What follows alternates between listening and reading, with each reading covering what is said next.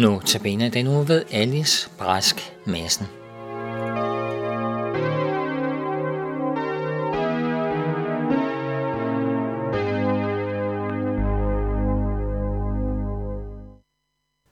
I den kommende uge er det Alice Brask Madsen, som holder notabeneandagterne. Jeg, Henning Gorte, har Alice her i studiet og benytter anledning til at præsentere Alice. Velkommen, Alice. Tak for det. Og tak fordi du påtager dig at holde disse andagter. Ja.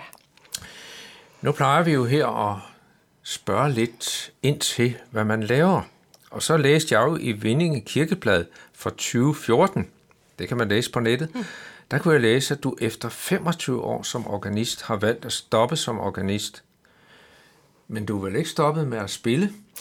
Nej, det er jeg ikke. Og det kan man heller ikke bare lige slippe, når man har haft noget, man har været glad for i rigtig mange år. Så er det ikke noget, man bare lige stopper med. Nej. Øh, jeg får ikke spillet så meget ovl, men jeg spiller meget klaver. Og jeg, øh, jeg spiller øh, i vores kirke. Vi kommer i Osted, der spiller jeg til gudstjenesterne og, og er, er, er med til det Ja, med men det er ikke, organ- det er ikke på Aarhus. Det er ikke på ovl, det er på Nej. klaver. Ja. Ja. ja. Så ovl får jeg ikke spillet så meget, men klaver gør jeg, og det ja. synes jeg er rigtig fedt. Det, Ja, men man slipper vel ikke sådan lige det der med at spille. nej, det gør man ikke. Det er der heller ingen grund til. Nej, så Øhm, du har også en anden side. Så du har nemlig en uddannelse, både som organist, men du er også uddannet sygeplejerske. Mm. Og øhm, hvilken retning er det, du ja. dyrker inden for sygepleje? Ja, altså jeg har jo også været øh, på børneuddelingen rigtig, rigtig mange år, men så skiftede jeg her for to år siden, så skiftede jeg til hospice i øh, Roskilde, ja. øh, 3 kroner.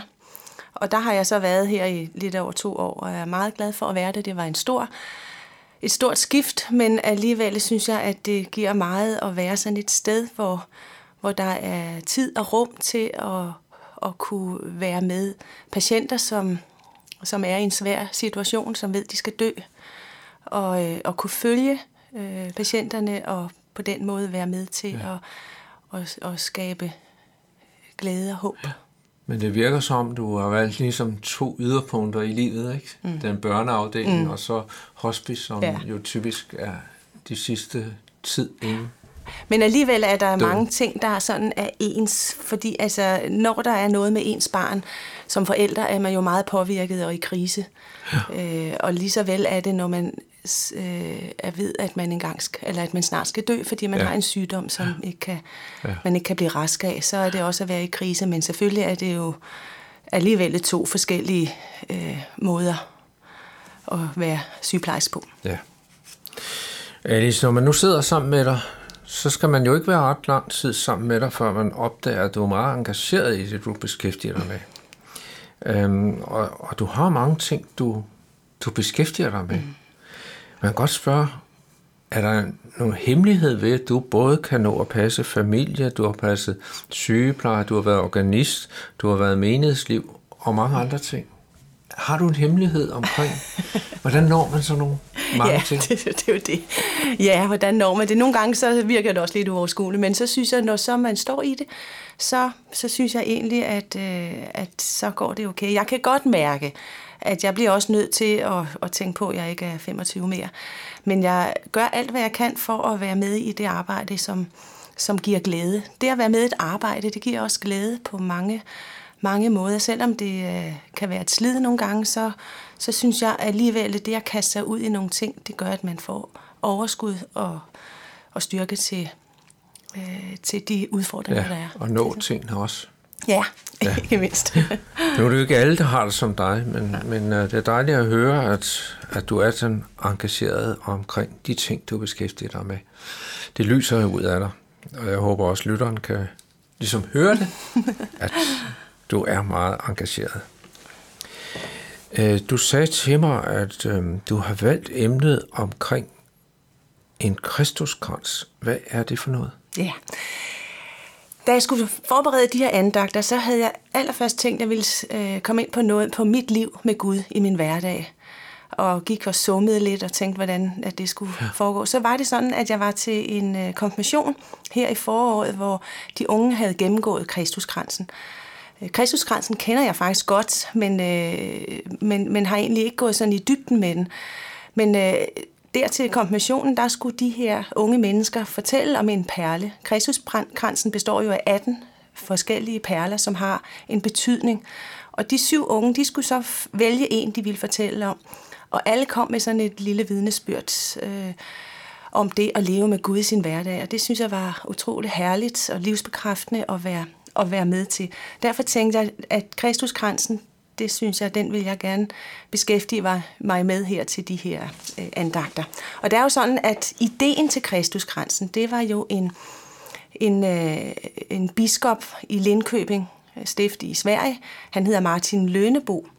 Og, øh, og det var ham, der sådan fik ideen til Kristuskransen. Og man kan egentlig sammenligne Kristuskransen med sådan en redningskrans. Ja. Altså når vi kaster en redningskrans ud, hvis til en, der er ved at drukne, så er det jo egentlig en livline så man ikke drukner. Og på samme måde så har Kristuskransen den, øh, altså man kan forestille sig Kristuskransen som en livline til mit liv med Gud. Det kan være en hjælp og opmuntring til at leve mit liv med Gud hver dag.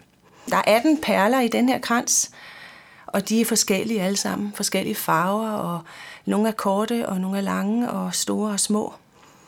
Øh, men alle har en særlig betydning. Øh, og alt bliver i de her små perler, og de betydninger, de har, øh, de rummer alt i livet, fra før jeg blev til, fra min fødsel, min dåb, og alt det, vi oplever glæder og sorger, bekymringer og kærlighed, død og opstandelse, hele vejen til Gud. Og jeg synes egentlig, det er så herligt med sådan en krans med de her perler, fordi det er sådan noget håndgribeligt, øh, jeg kan have den om mit håndled, jeg kan have den i min lomme, jeg kan have den på mit bord, og jeg kan blive mindet om det flere gange i løbet af dagen. Og det tror jeg er rigtig godt. Kristuskransen kan jeg se og føle og røre og mærke, og på den måde kan det øh, give mig noget hver dag i mit liv. Den kan huske mig på, at jeg har en livline til min Gud, som er hos mig. Er Kristuskransen ikke sådan, at der er nogle perler, der går på, på bøn?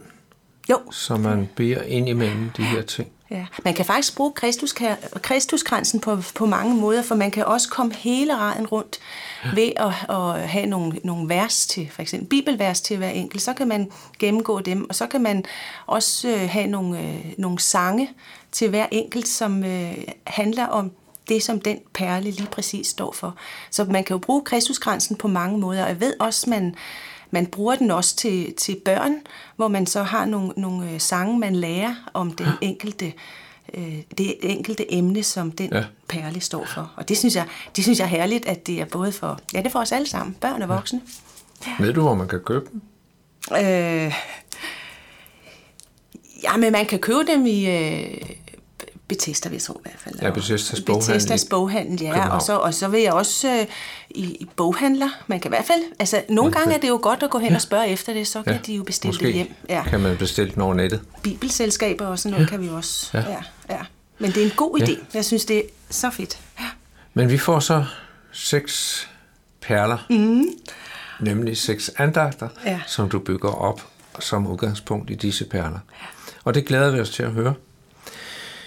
Og måske sidder du, kære lytter, tilbage med spørgsmål efter andagterne, og noget af det, der er blevet sagt, eller ønsker om en uddybning, så er du meget velkommen til at kontakte Københavns Nærradio. Du kan gøre det ved at sende en mail til Nærradioen på knr knr.dk eller du kan ringe til Viggo Vive, som er leder af Københavns Nærradio på 32 58 80 80.